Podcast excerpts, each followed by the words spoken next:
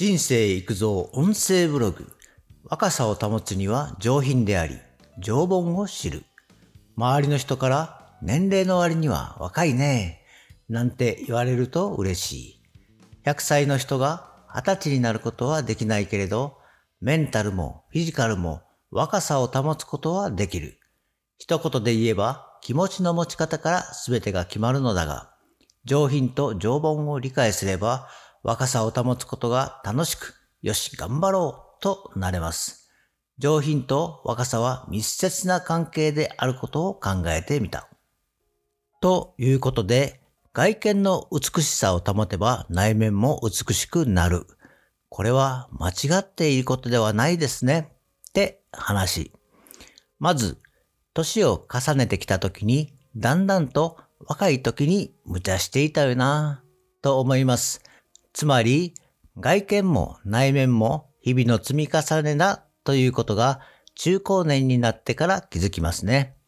そんな中で、まず、上品と同じ漢字の常盆の違いは、漢字は同じでも上品は一般的に日常生活でも使う言葉ですね。人では所作や美しさ、喋り方、品があり下品の反対語と考えればわかりやすい。食べ物でも使われるね。上品な食べ物といえば通常の価格より少し高いイメージはあるが、値段だけでなく見た目も味も趣があり、贅沢なイメージの食べ物です。と同時に通常の波の品メニューよりワンランク上の食べ物も上品と言ったりします。もちろん、食べ物だけでなく装飾品や服飾などありとあらゆるものに上品は使えます。たまに上品な環境で育ったとか言いますけど、上品な環境というのは判断が難しいところでもあります。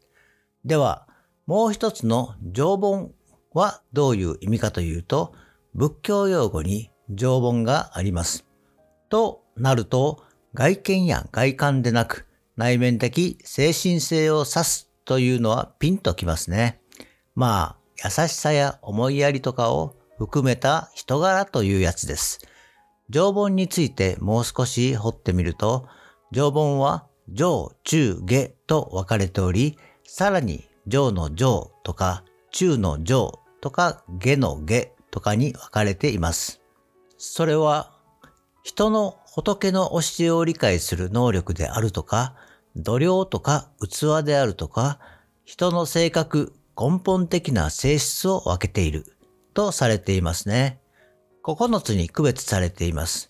あくまでも区別であり差別ではありません。人はそれぞれ性格も性質も違います。ただ、子供から成長していき、成熟していくように、常盆も成長していくはずです。仏教ではその成長度合い、成熟度合いを区別しているようです。もう少し言うと、それぞれの成熟度に合わせて教え方も変えて、その人それぞれにわかりやすく、また能力に応じて常盆を積み重ねていかなければなりません。つまり、幼い子供に大人の魅力のようなものを植え付けようとしても無理です。その時々に合わせて成長、成熟させていくのが普通ですね。学校の勉強と同じだと思います。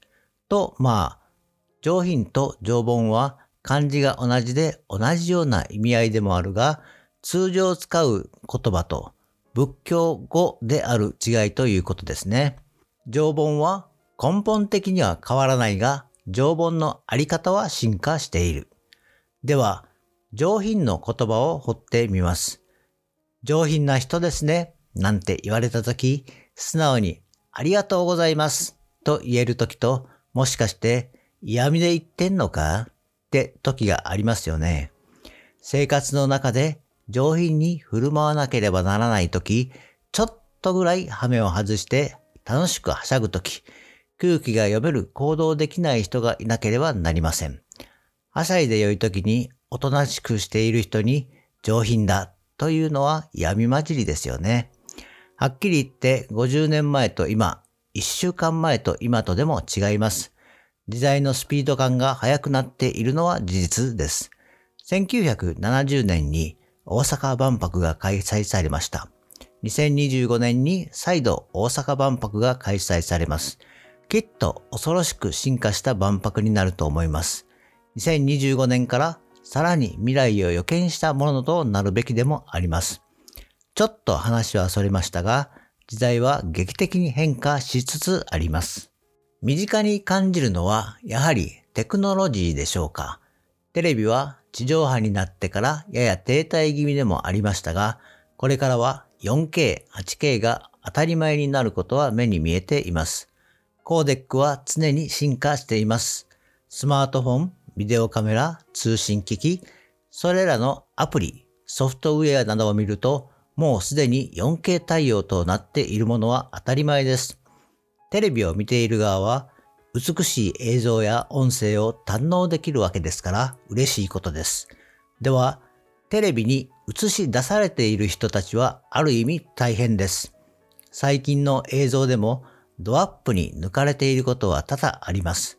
そこまで寄らなくても良いと思う私ですが、子供であるとか美しい肌の持ち主なら良いかもしれませんが、ベテランのアナウンサーなどは不意にアップされた時は、こんなところまで見られているという意識を持たないとシワもシミもバレバレになります。もちろん、化粧して出るのが当たり前なんでしょうけど、その化粧も進化しなければなりません。それ以上に進化しないといけないのが、普段の上品に対する心構えだと思います。これは、上辺だけの化粧は剥がれるという意味です。つまり、映像であるとか音声から常盆である心の中身が伝わるということです。SNS も進化しています。今までだったら誰も見ていないからとかは全くもってやばいですよ。どこかで誰かが見ているかもしれませんね。しかも見るだけならともかく映像として残されるかもしれませんね。昔は子供の成長記録のために、まあ今もそうですが、ビデオで撮りまくっていましたが、それは意識して良い部分を取ろうという行動が働きます。しかし、気づかれずに取られたものは悪意があるものかもしれませんよ。悪意がなくとも、なんか人の心の中を取られる気がします。そして拡散される時代です。誰も見ていないからと思っていたものが、拡散でもされたらその人の人生が変わってしまうかもしれませんね。と少し大げさな話になりましたが、時代はすべて進化しているから、上品に対する意識も進化しなくてはなりませんね。次に、その上品の進化こそが若さを保つ秘訣です。年齢とともに体は老化していくのはごくごく自然なことです。最初に年齢の割には若く見えるということを言いましたが、実際に最近の中年以上の高齢者は若く見えますよね。医学の進歩とともに健康寿命も伸びています。と同時に生活環境も良くなっていると言えるでしょう。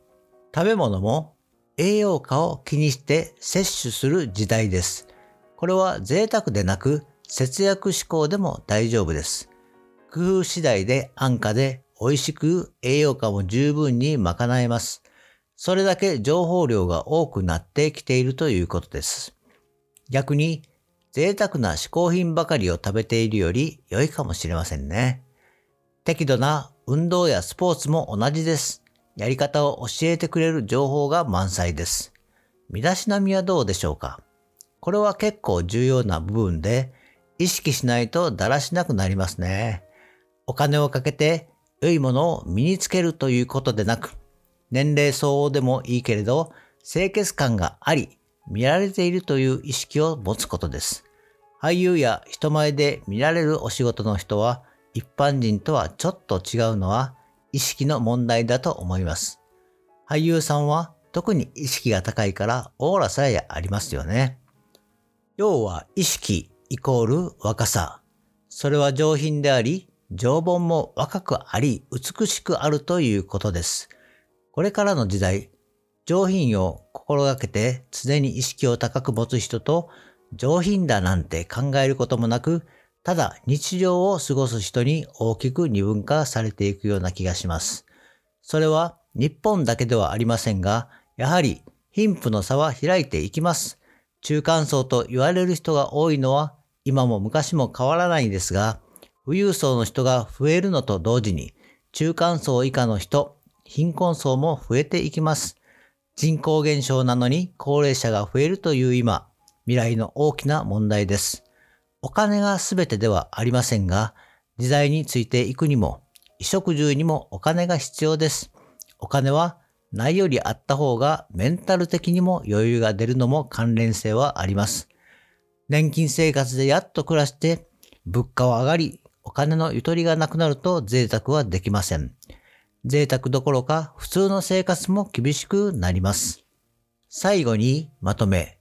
ではどうして上品で常盆を磨くのかですが、一つでいいから今自分がやっていることに誇りを持ってください。とにかく生きているだけみたいな生活でも、なんとか頑張って生きようとしているはずです。多少の愚痴や文句は出るかもしれませんが、頑張って生きようとしていること自体が誇りです。若くてお金があり、元気で好きなことができる人でも、頑張っていない人は誇りがあるとは言えません。お金があっても悪いことしか考えていない人は最低です。外見も中身も美しくしていくことが重要です。今日はここまで。バイバイ。